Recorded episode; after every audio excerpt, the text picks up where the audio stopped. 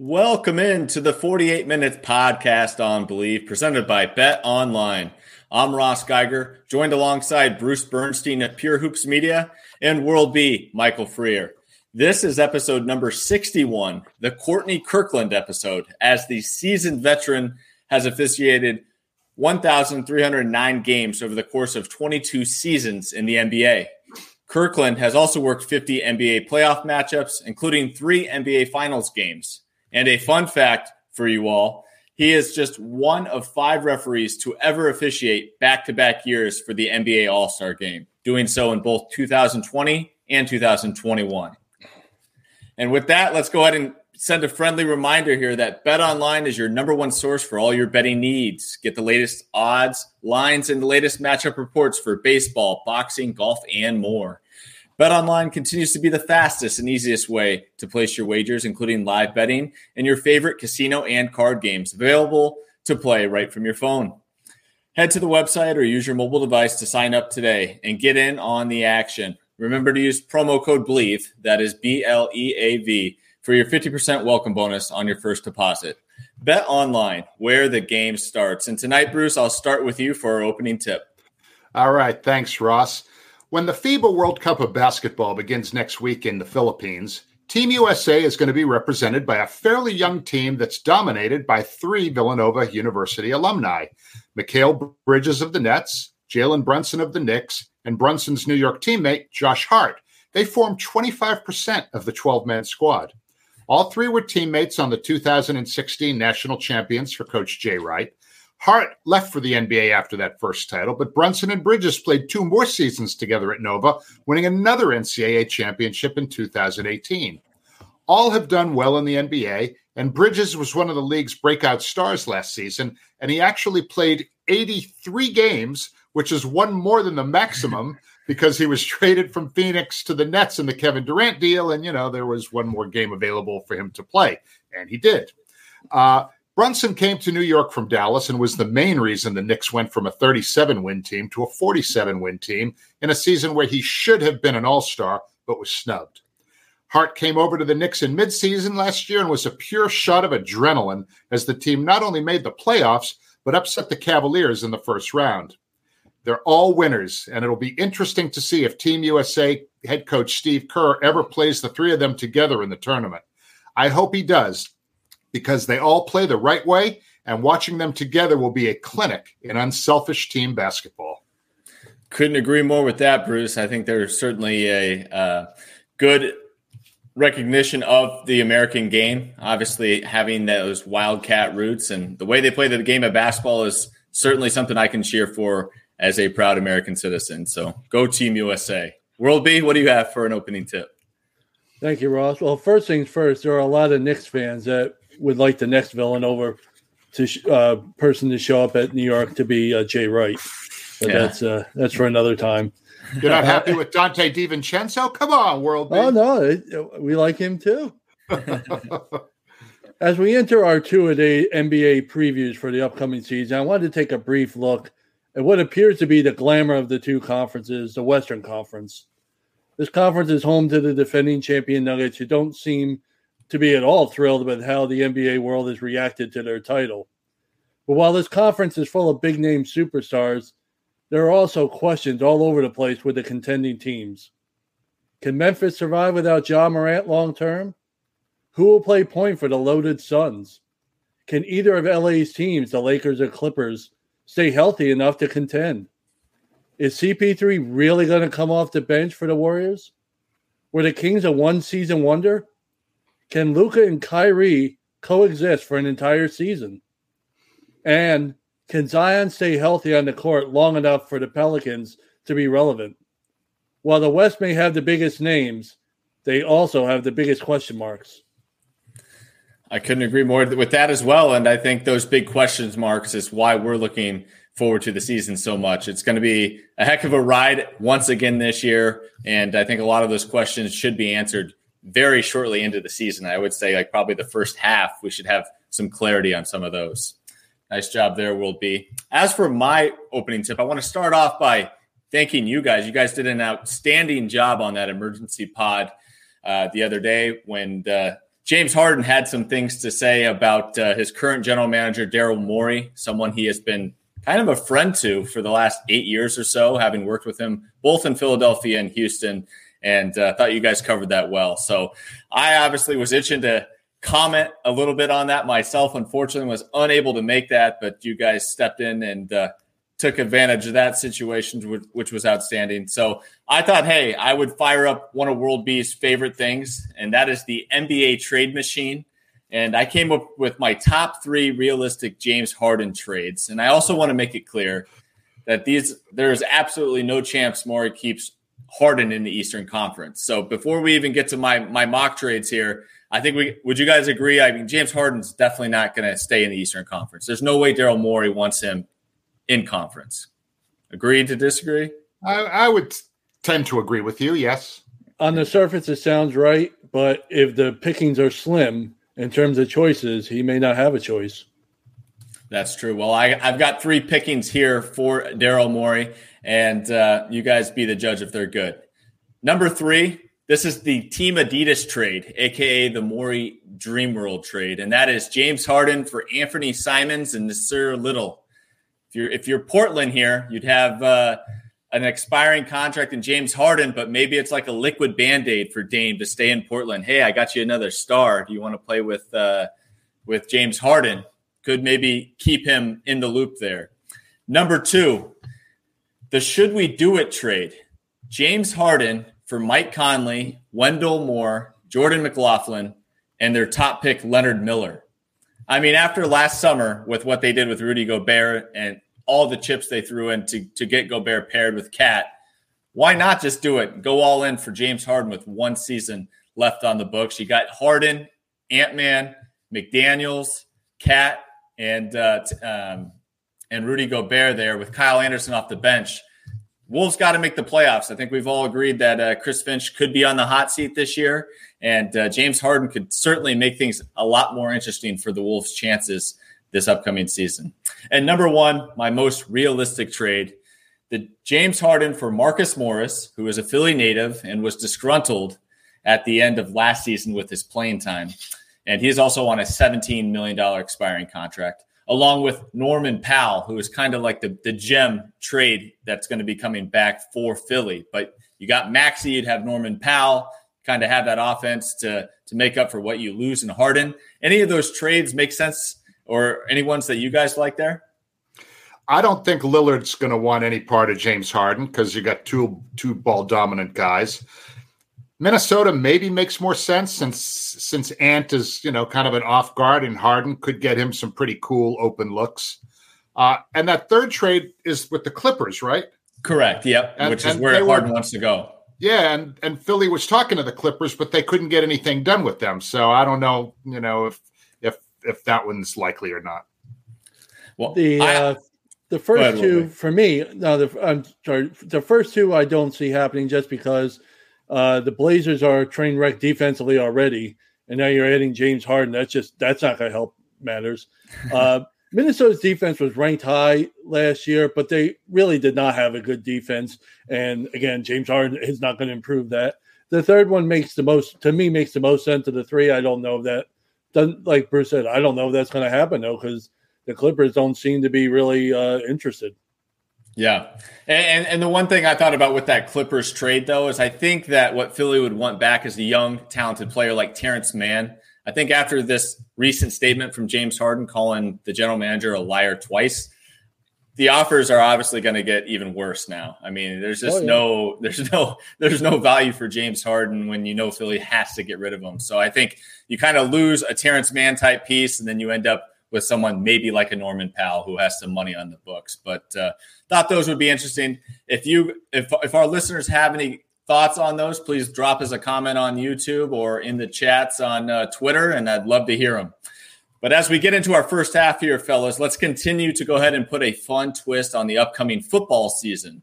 And with what we like to call two a days, as uh, World B had hinted at throughout his uh, opening tip there. And uh, we're going to just take a team from each conference as we get prepared for this upcoming season. So for our first quarter, uh, let's go ahead and focus in on the Eastern Conference with the Cleveland Cavaliers. Bruce?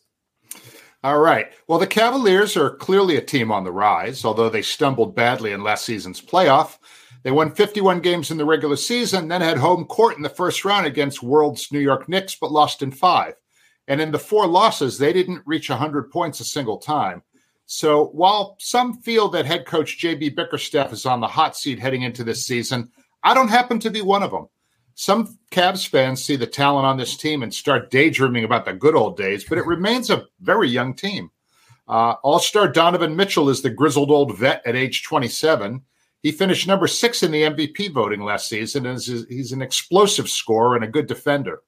23 year old point guard Darius Garland is electric, and I call him Kyrie 2.0 because he's a master at getting inside and scoring or dishing.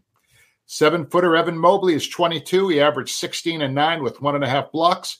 Fellow big Jarrett Allen is 25 and enters his seventh season. He averaged 14 and almost 10. There's depth with Caris LeVert and Isaac Okoro, new additions like Max Strus and Georges Niang. This team should have a chip on its shoulder after their playoff flameout. And with the weapons they can put out there, I see the Cavs making a move up the ladder and improving on their 51 win total from last year.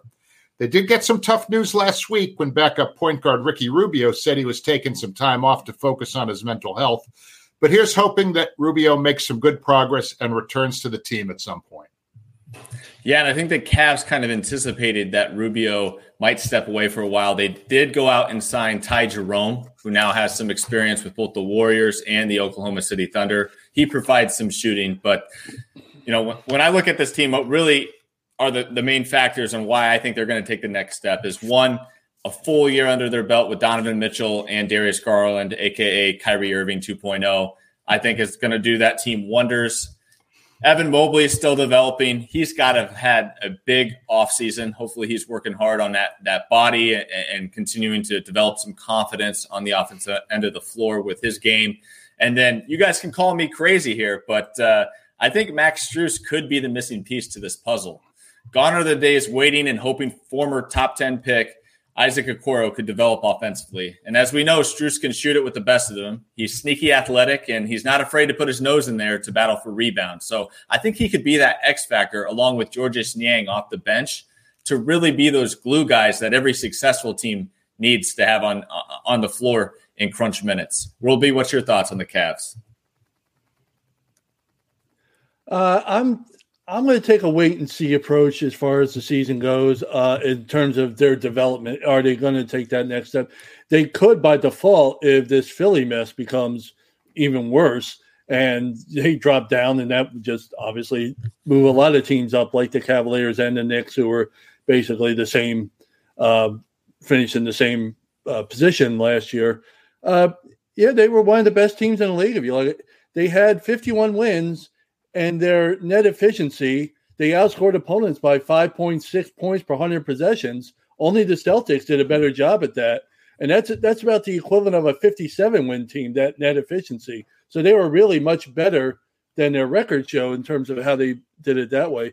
Uh, I think one of the things where the one of the uh, uh, let's say misguided notions about the additions of Strus and uh, Niang are Strus is not as good a three point shooter as people think for me. He only shot 35% last season, 32% in the playoffs, and only 18, 19% in the finals. So he wasn't as good. He made some na- noise, and we saw him during the postseason have some success. Where those two are going to be really good for Cleveland, believe it or not, is from the corner on their shooting because the Cavaliers on corner threes were one of the worst teams in the league, down in the bottom 10, I think 24th at, I think they were 36%. And Georges Niang shot 53% from the corner, and Strus shot uh, for, uh, 45% on the corner. They had about combined about 200 uh, combined attempts from the corner, so they're going to help them there.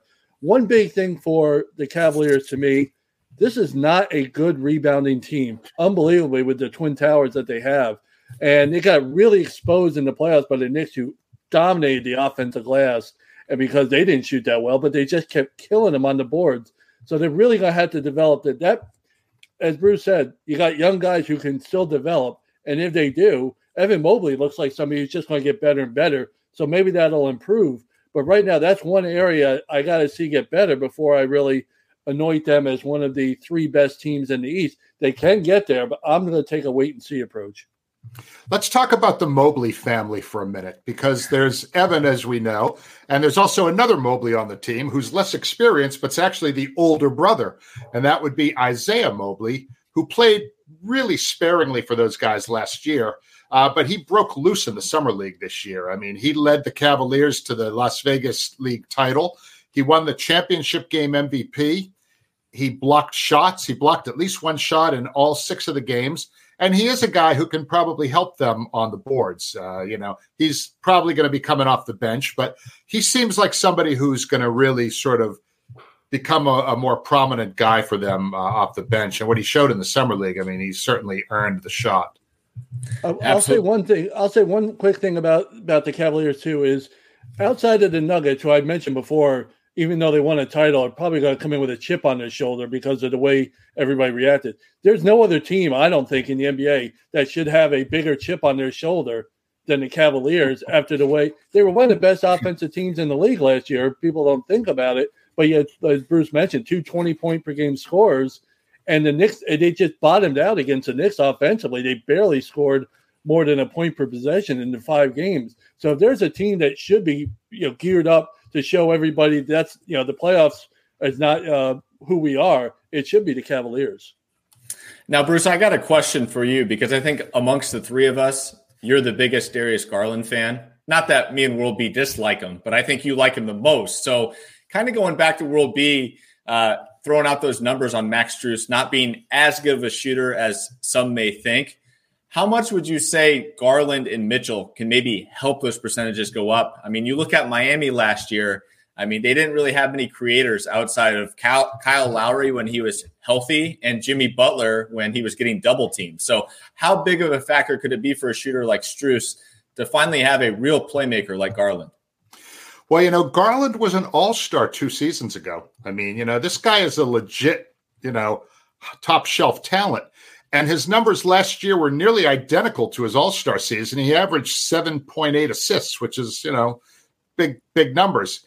He's only 23 years old and he's beginning his fifth season. So this is a guy who I think, again, if he's understand the game as you would hope that he would in his fifth season, I mean, um, I think he's going to really be able to, you know, find those guys. You mentioned Niang and and Strus are both good corner three guys. World, so yeah, I mean, look, the thing about Garland that I love so much is he can get into the paint and finish. That's kind of the Kyrie Irving stuff, but he can also get into the paint and kick.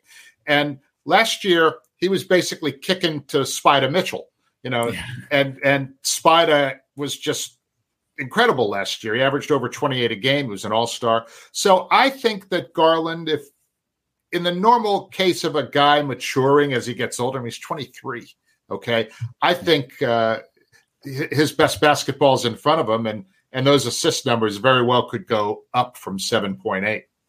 Yeah, I absolutely think they certainly will uh, with the the talent and role players they have around that team now, and they should be a lot of fun to watch. Now, as we get to our second quarter here, our Western Conference focus is going to be on the Minnesota Timberwolves. And uh, Bruce, I know you had some thoughts to kind of open things up here on the Wolves. Remember the song hungry like the wolf, right? Duran Duran, right? Yeah. Okay. Well, that's what the fans in Minnesota are. They're hungry for some postseason success. This franchise doesn't get enough credit for its ineptness because they are the definition of an inept franchise. In 35 seasons, they've made the playoffs just 11 times. Okay. Their most glorious year was a trip to the Western Conference Finals in 2004 when Kevin Garnett won the MVP. And, uh, you know, they played well. They lost to the eventual Western Conference champ Lakers in six. But in all 10 of their other playoff appearances in the history of the franchise, every single time they lost in the first round. So, other than that one year, they've never been beyond the first round of the playoffs in 35 seasons. Okay. Uh, now, the past two seasons, Chris Finch led them to the playoffs. Both years they went out in the first round. But let's give credit where it's due. I mean, Finch is the second most successful coach in franchise history with those two playoff appearances during the, you know, the late Flip Saunders had eight straight during the KG era. Uh, but fairly or unfairly, Finch is on the hot seat. We've said it last week. We've said it already tonight. It's true. Um, he needs the Wolves to play hungry, especially at the beginning of the season. They got to get off to a good start. Anthony Edwards is brilliant. Karl-Anthony Towns is a former number one overall pick. He's in his ninth season at age 28. And I think at age 28, we should be looking at peak cat this season.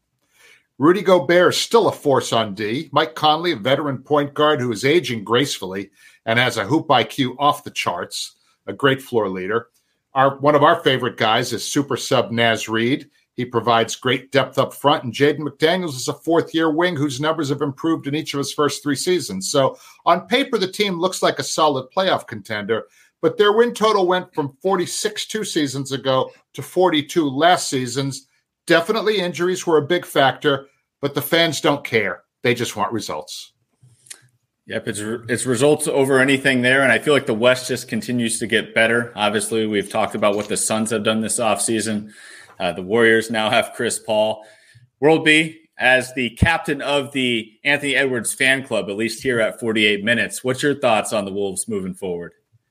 Uh, it's a lineup to me. It's a lineup that well, first of all, they're running. They're basically running with the same lineup. They're running it back from from last season, and last season was you know was a lot of dysfunction in that lineup because of I don't think the pieces mixed, and I uh, when they were on the court together, and health was a big factor, as Bruce mentioned. You know when uh, when Cat and Rudy and Anthony Edwards were on the court together last season, they only outscored opponents by zero point six points per 100 possession, less than a point per 100 possession. That's not exactly dominating for a group that you think should dominate. And it gets even worse when you pair up Cat and Rudy and Naz Reid and, and Rudy. Those, the, the whole thing, you basically have three centers on the court. The three of your hot, five highest paid players on the team, by the way, are centers. It just it's just a weird mix for them. Uh, what I do think is uh, in their favor is the continued development into a star uh, of Anthony Edwards. I think he can take them to that next uh, plateau if they're going to get anywhere in a you know really difficult conference, as I mentioned, as uh, we went through before. It's really uh, it's going to be tough to make a lot of uh, momentum in that conference when you're dealing with these teams. They have the players. I just the mix doesn't work for me. It didn't work last year, and they didn't do anything in the offseason to try and improve it outside of a couple minor deals, but it just doesn't look like a good mix. Yeah, and one question, follow up question I have for you, World B, is: Is this the year Anthony Edwards earns a starting nod in the NBA All Star Game? Sounds crazy, but like if he's had a huge summer, I mean, and, he gets this team going, I mean, he could be a starter in this year's All All Star Game, if you ask me. But what are your thoughts? Uh, I think put it this way, I don't know if he would get the votes with all the players that are in the conference to be a starter. I think he could play like a starter, like a guy who deserves to be a starter okay. in the All Star game. I don't think he'll get the votes. He's just not as big a name as some of the the great ones that are out there uh, in the West.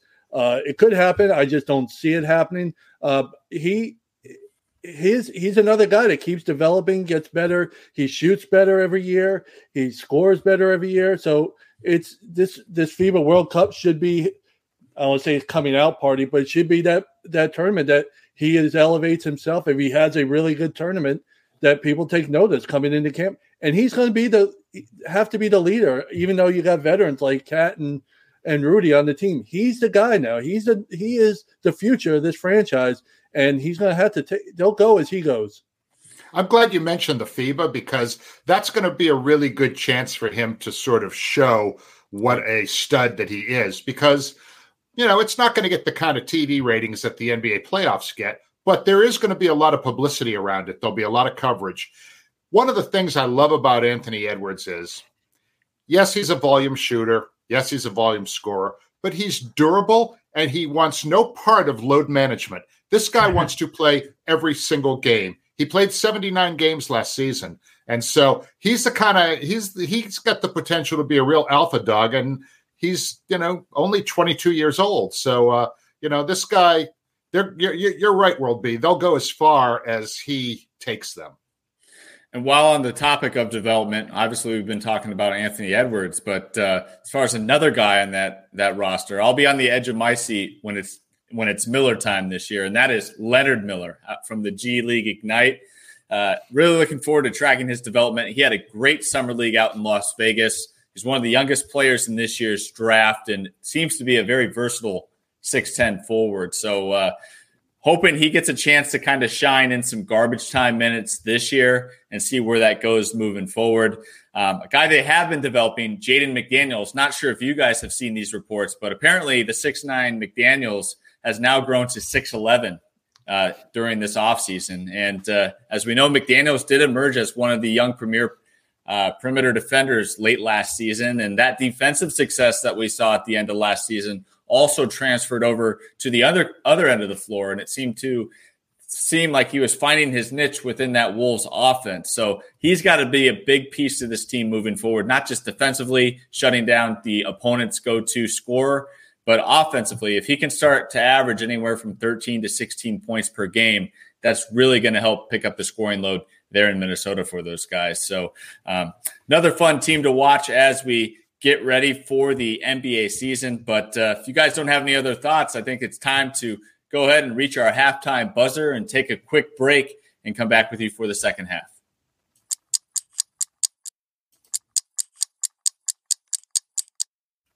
And we're back with the start of the third quarter. And today it is time for our mailbag questions. Woohoo! Love the mailbag. We all love the mailbag. Listener submitted questions that have come through the door. Certainly uh, want to encourage people to continue to send those in to us here at the 48 minutes show. And uh, first question we're going to get to is from James. And James asks Each year, two or three NBA players make the jump in their second year. Which play which players are most likely to do that, Bruce? Although he was a key contributor to the Nuggets championship run as a rookie, I think Christian Braun of Denver is poised to make a nice jump this season. He averaged just under five points per game in just over 15 minutes of playing time, and he showed a lot of hustle and grit. And with Bruce Brown leaving for the Pacers and that big payday, the six-six Braun, Christian Braun, should get more minutes and see his numbers improve. He's a solid defender. He guards small forwards as well as guards. He's also a winner four high school state championships in Kansas, a national championship at the University of Kansas, and an NBA championship as a rookie in Denver. So, one thing he knows how to do is be on a winning team. Well said there. World B, do you have some thoughts? Yeah, uh, two guys that came to mind for me. It sounds kind of crazy because they were probably the two best rookies last season. Uh, Paolo Banchero, the rookie of the year, who obviously you say, well, what kind of a jump can you make from your rookie year? I think he has the capability to be a 30 point per game guy. I don't know if he's going to get there this year, but I think he can approach that. He's got that kind of scoring ability. He absolutely has to improve his his uh, shooting if he's going to get there, but I think he can. He he's that kind of player. He only shot like 42% last year from the field and less than 30% from three. It was a train wreck. But I think he can improve on those numbers. And if he does, he's you know with his volume shooting, he's going to be up there in the score among the scoring uh, rate you know, leaders. And the other guy is Keegan Murray of the of the Kings. I think he you know he set the NBA rec- rookie record for threes last season with I think 206 something like that. And I think he has a chance to be that legit number three guy on the Kings behind uh, Fox and uh, Sabonis. I think he's another guy. He could potentially be a 20 point per game guy. Develop. He's got that much potential uh, as far as how he did his rookie season to make that jump into you know the Kings have that ability with their offense to have three 20 point per game guys. I think he can be one of them.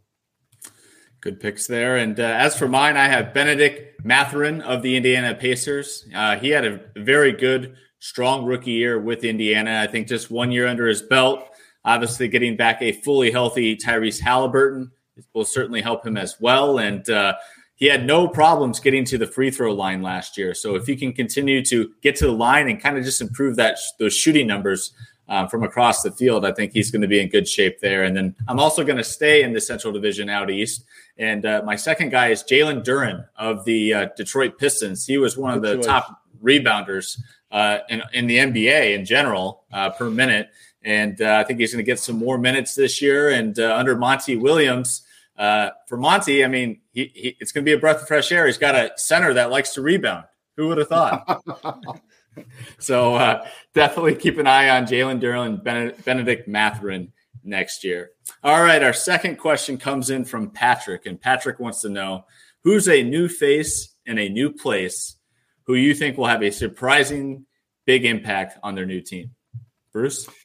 Well, the obvious answers are Bradley Beal in Phoenix and Kristaps Porzingis in Boston.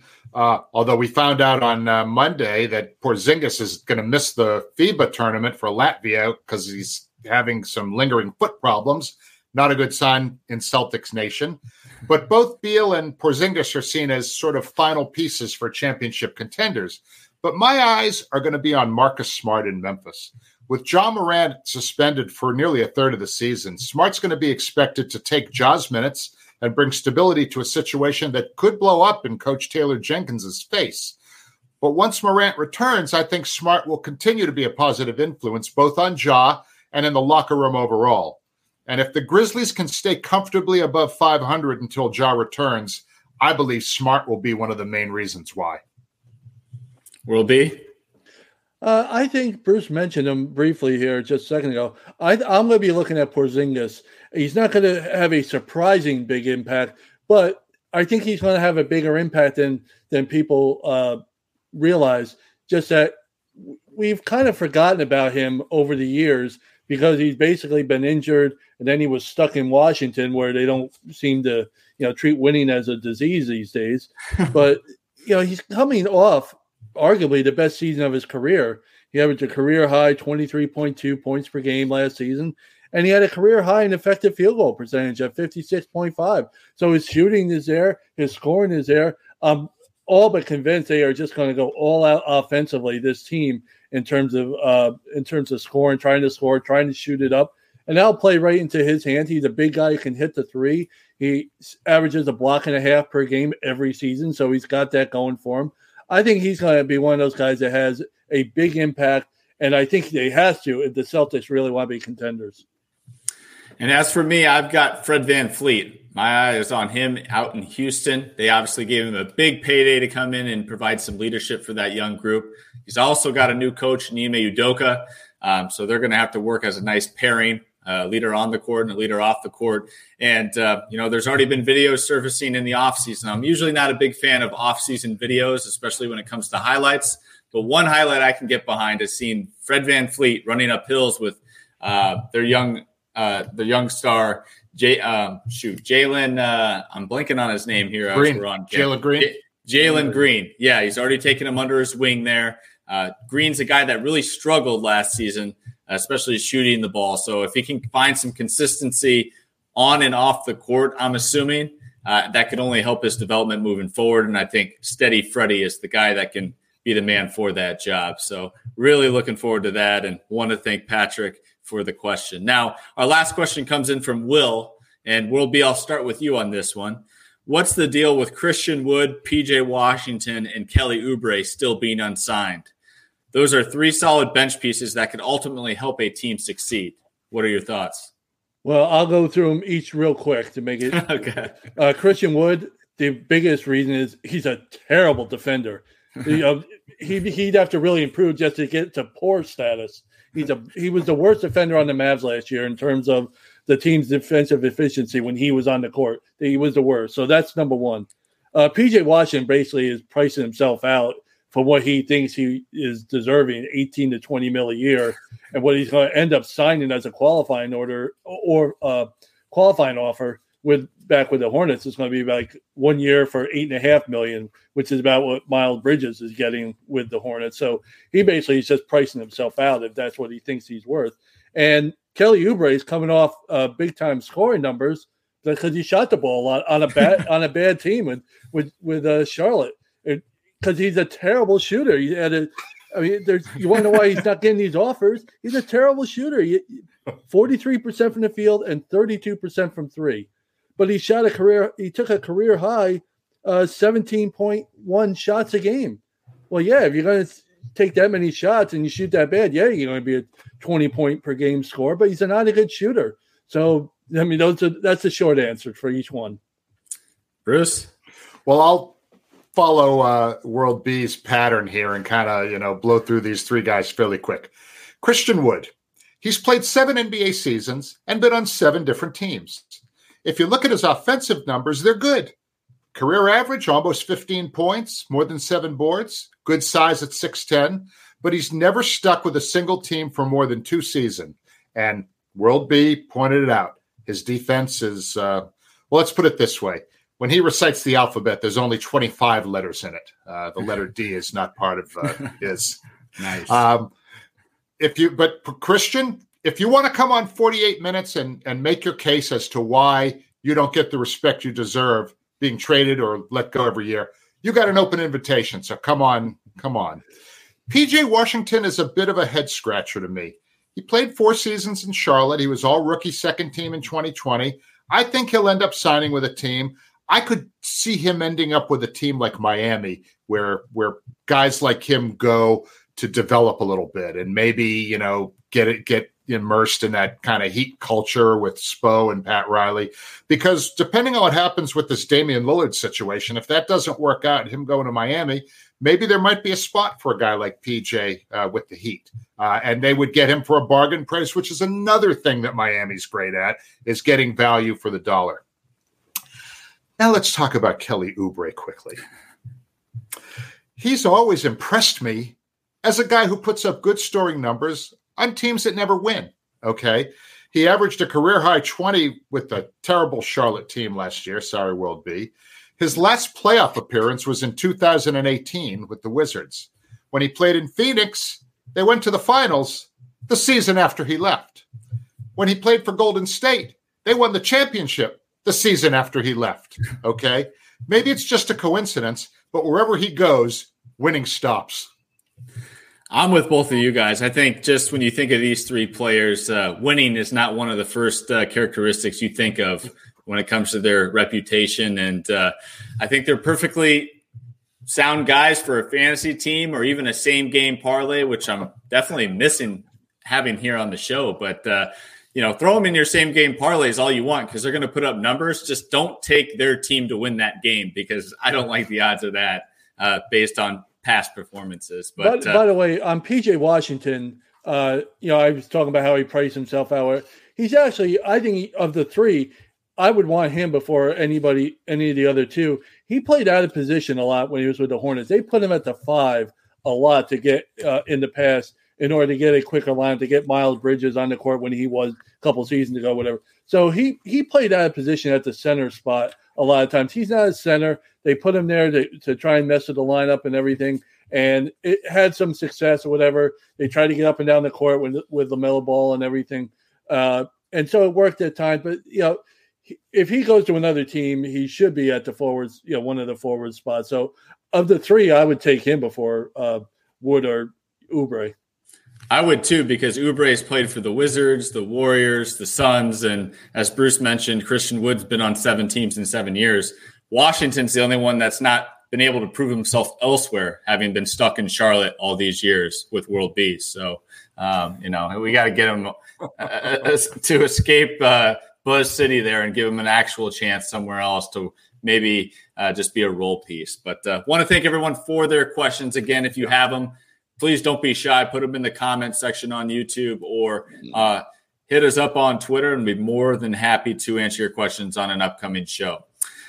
And fellas, with that, let's get right to our fourth quarter here as we got another live NBA pack break with a new twist. And uh, the new twist is this I'm going to play dealer per usual, dealing out the cards back and forth between the both of you. However, should I come across a player that I don't think you guys will know too well, I'm going to take a crack at it. And if my judgment is wrong and you're like, hey, I know that guy, you're going to have to call me out on it and give me the fire facts that you know on that said player. How's that? Yeah, sound? I like the, the player on the cover, I, on the wrapper. I like there. So I'm yeah. I'm one for um one for one on that one. I'm hoping we pull a Paolo rookie in here. Absolutely. This, this segment always reminds me of like trying to take a final exam when you had no time to study. Yeah. Or you forgot to study because you were drinking beer the night before. Yeah, we're cramming right now. That's what that's what we're doing. But uh, without further ado, let's go ahead and get into things here, and uh, we're gonna let World B start off with this guy, someone we've already talked about on this show. That is Donovan Mitchell. Spider, one of my uh, favorite players because he was the guy that the Hornets should have drafted instead of Malik Monk back then. They had their choice, and the story goes that Steve Clifford wanted uh, Donovan Mitchell, and the others, uh, GM and others, wanted uh, Malik Monk, and so they went with Monk, and Mitchell dropped all the way to uh, uh, Utah. Uh, he's one of my favorite players, and I'm not just saying that because he's a Mets fan too. he's which he is. Yeah. and one of the things we didn't talk about with Cleveland is the fact that the Donovan Mitchell to New York rumors have not gone away. They're, they're, they're not as intense as they were before his trade last last year, but they haven't gone away. And I don't know if they're going to go away because the connection with with Mitchell and the Knicks is is uh, just too strong. And until the Cavaliers, you know, until they put until he puts a kibosh on that talk, it's going to continue. Yep. All right, Bruce, quick hitter here, but you definitely know him. Pat Connaughton. Pat Connaughton, the pride of Boston, Massachusetts, nemesis of Celtics fans because we don't like him because he's good. Uh, could have been a major league pitcher. Uh, was drafted by the Orioles, yep. threw it, you know, over 90 miles an hour. Great energy guy off the bench from Milwaukee. Possibly the best athlete on their team. I mean, I know that you know it's hard to say someone's a better athlete than the Greek Freak, but Pat Connaughton is an outstanding athlete, uh, great uh, guy coming off the bench. I'm a big fan. Yeah, Pat Connaughton was a former participant in the dunk contest, so definitely a very athletic swingman there. Well done there, Bruce. All right, World B on this guy, you've got to keep your uh, response time under two minutes here because you could go on for days. Zion Williamson. Oh boy, where, where, do where do we begin? The, the heavyweight champion of the NBA. How about we start there? Um, that being said, I'm a I'm a big fan of his. I just I guess you can't be if it's Zion, you're either a big fan or a big uh, critic because everything with Zion is big. Uh, it's it's one of the enigmas of this season. It, it, you know, he's one of the enigmas of the league. A guy as talented as him and you question his flat out. You question his desire. Yep. He's just he's had injury issues. Nobody questions that, but it doesn't sound as if he's exactly uh, been a workaholic in terms of getting himself back into basketball shape, basketball uh, conditioning. I will say this: you put him on the court with C.J. McCollum, Brandon Ingram, and the rest of that group you have a legitimate contender in that Western Conference. I kid you not. That group, before everybody got hurt last year, before he got hurt, they in December, I believe it was as late as December, they had the best record in the West, and it bottomed out when he got hurt and everything went, you know, went to uh, heck in a handbasket. But he is a big part of not only the team success, but how the you know the league is. Zion doing well is great for the league because he's that kind of uh, personality, he's that kind of talent at his size. It's just a matter of desire at this point for me. Yep. All right, I've been stumped on this next one. So if you guys can help me out, you'll win this card. Kendall Brown, a rookie with the Indiana Pacers. Uh, this pack has stumped me because uh, crickets over here. So I got, I got, I got nothing. Next, we'll move on. You'll get this guy here, Bruce. Jonathan Kuminga. Oh, see, I think here's another guy who could take a big step forward this year for for those guys. Yep. I mean, he's he's put in his time. He's you know obviously a, an athletic player. Um, they you know they got a lot of great play last year out of Kevon Looney at center, who was a big bouncy big, who was a great rebounder and shot blocker and defender. Kuminga could be that that kind of a player. So uh, I think his time is coming. Hopefully, Steve Kerr is going to give him the minutes that he needs to take that next step. But uh, you know, he was one of the first G League Ignite guys to to make it, if I'm not mistaken. So uh, yeah, let's uh, you know, let's Keep let's see what he's him. got this year. I think he's got something. Absolutely. All right, we'll be back to back ones where I have to tell you you got to limit your time because you're going to get excited on this one. Paolo Banchero. Oh, come on. what a come break. on. Ask and he shall receive. Uh, a guy I'm a guy I'm really looking forward to watching uh, down here based in Orlando. Got to watch him play last season, and he really uh, he really impressed for the most part. He, as I mentioned at the top of the show, he needs to improve his shooting. Uh, I think he will if he's that kind of player. It looks like he's been working really hard in the off season to get better. That's what you want to see a guy who won the Rookie of the Year. Uh, he's going on an extremely young Magic team, but he can be that star on a team of really young players. He can be a super. He has superstar potential on that team. Yep. All right, Bruce. See what you got here with Herbert Jones of the New Orleans Pelicans. You know, he's kind of one of the guys on that team that doesn't get the big pub that a lot of the other guys get, but uh, he's always come off to me as like a, a glue guy, kind of a you know good wing. You know, well, he's kind of a bigger wing, right? Isn't he closer to Yeah. like six nine, six ten? Yep. Yep. Um, pretty good defensive player, and on a team with the kind of scorers that they have, you know, he's the kind of guy that that that kind of provides chemistry in the lineup because he's not going to get a whole lot of plays called for him, but he's going to do a lot of the dirty work for uh, Willie Green, whose job I hope will not be sacrificed to Zion Williamson's dietary habits. I agree there. All right, B, you just keep getting layups here tonight. Jamal Murray. Wow, one of my favorite players in the league. Believe it or not, he is a guy who really uh, steps up his game in the postseason. He is a he's an all star caliber player who is really on the cusp of superstar status because of what he's can what he's done in the postseason for for the Nuggets in the past. Uh, he is a, he established himself as a legit number two guy on a team this past season with uh, uh, Jokic uh, doing his thing, and the two of them combined are you know you can make the case they're the best one-two punch in the league. Yep. All right, I'm going to take the next one, and that is Jae'Sean Tate of the Houston Rockets. Went to Ohio State, had a stellar rookie year with the Houston Rockets, but then along came a guy by the name of Tari Eason, who didn't get enough playing time last year, and Tate is someone to blame for that. So I think Houston needs to move on. Tate would be great on a more veteran team that's kind of just looking for that missing piece.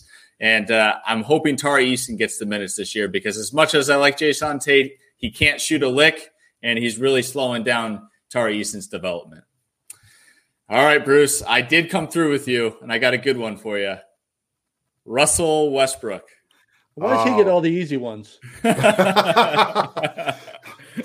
Well, Russell Westbrook, uh, he moved his gear from the Lakers locker room to the Clippers locker room last year, which was one of the great, you know, moves ever. I mean, uh, he didn't need to even get on a plane. He just took a two wheeler, stuck his bags on it, walked down the hall. Um, obviously, a future Hall of Famer.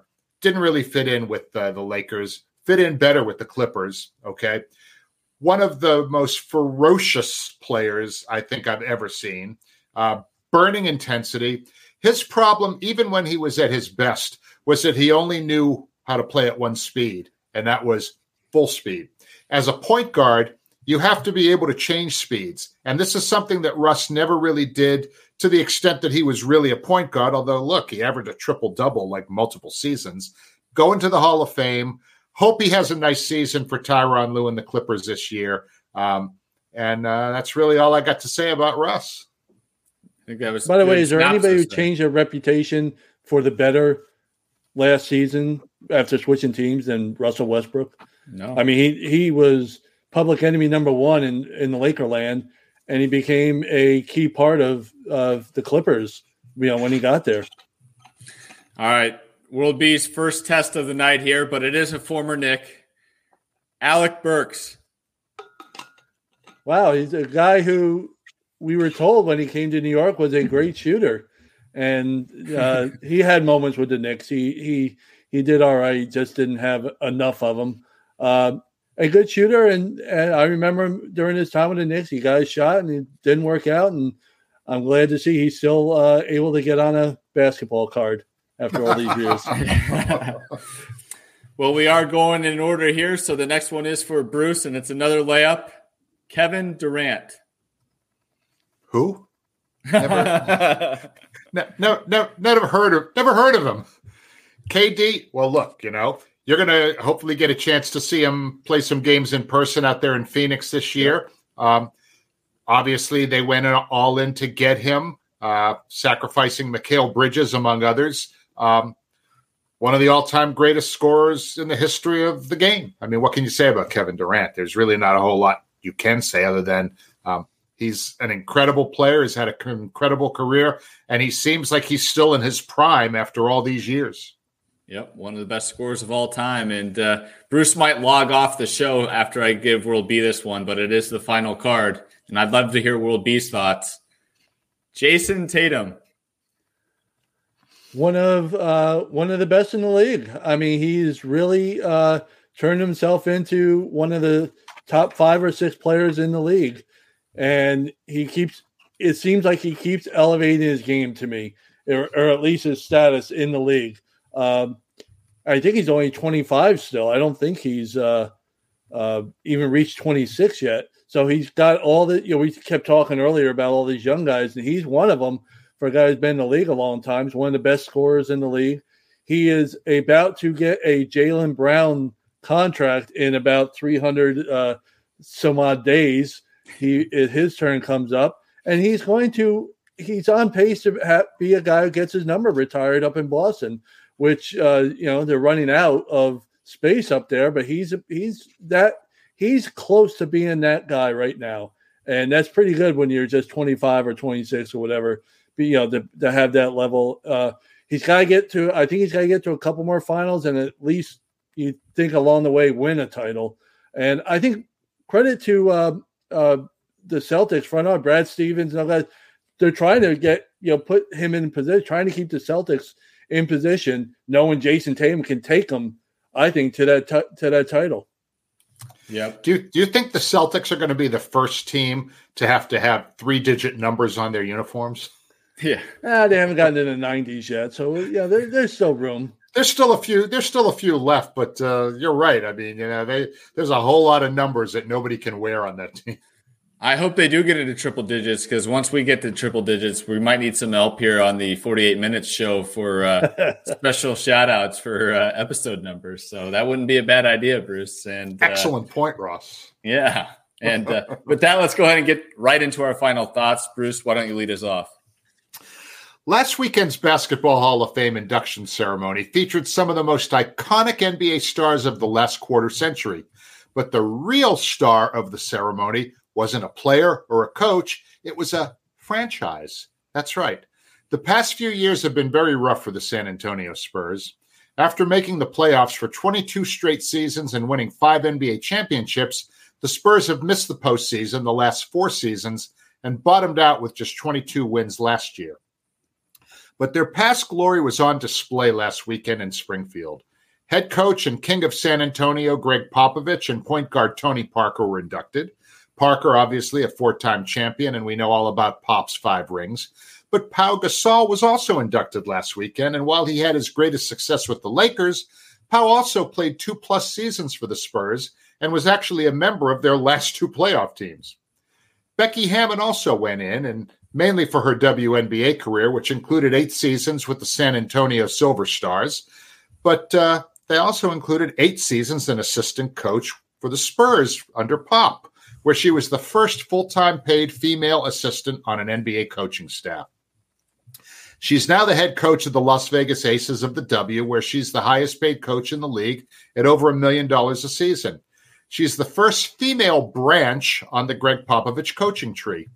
And given the dry spell of the past four seasons, it's not likely the Spurs are going to have any more Hall of Famers for a while.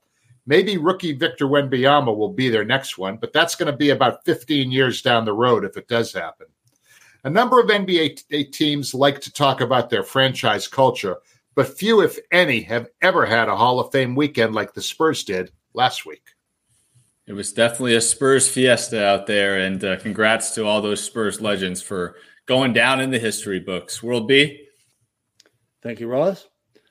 Among the many storylines surrounding the James Harden mess is how the 76ers potentially could be wasting yet another one of league MVP Joel Embiid's prime seasons. Embiid, who has hinted he may not want to stick around Philly himself if the team can't put together a lineup that's a contender. He's in danger of losing yet another all star player over the last few seasons after he and the rest of the 76ers basically ran Ben Simmons out of town. But while Embiid was honored as the league's top player last season, there are legitimate questions as to just how serious he is about winning the championship. His health has been an issue since before he entered the league, and his weight, which reportedly can hit as high as 280 or 290 at times, is a major centerpiece surrounding his health. The two time league scoring champ, who entered the NBA with foot problems and eventually developed back problems, uh, the foot problems cost him his first two seasons in the league, if you remember. He says he plans to enter training camp in the best shape of his career. It would be a good idea by Embiid, who has yet to see 70 games in an NBA season, as it would truly demonstrate that he is serious about winning the championship. Embiid won the MVP and is arguably the league's best center. But fair or not, the great ones are measured by rings. And I truly believe a healthy, serious Embiid can absolutely lead Philly to a championship no matter if James Harden is on this roster or not. Wow, bold statement there, bold. especially especially coming from a guy that gave Harden his praises last year. But uh, I love the take there, and uh, definitely hope Embiid can come into the season new and improved to stay on the floor for more than seventy games. As for my final thought, I just want to give a heads up to everybody that uh, we will be on BLEAV TV tomorrow, which is a free fast channel to all those that want to check it out. It's our show with Mirin Fader of The Ringer. Just an incredible show, an incredible guest that we were fortunate enough to have on. And that's going to be on the BLEAV channels from 2, uh, between 2 and 5 Eastern Time.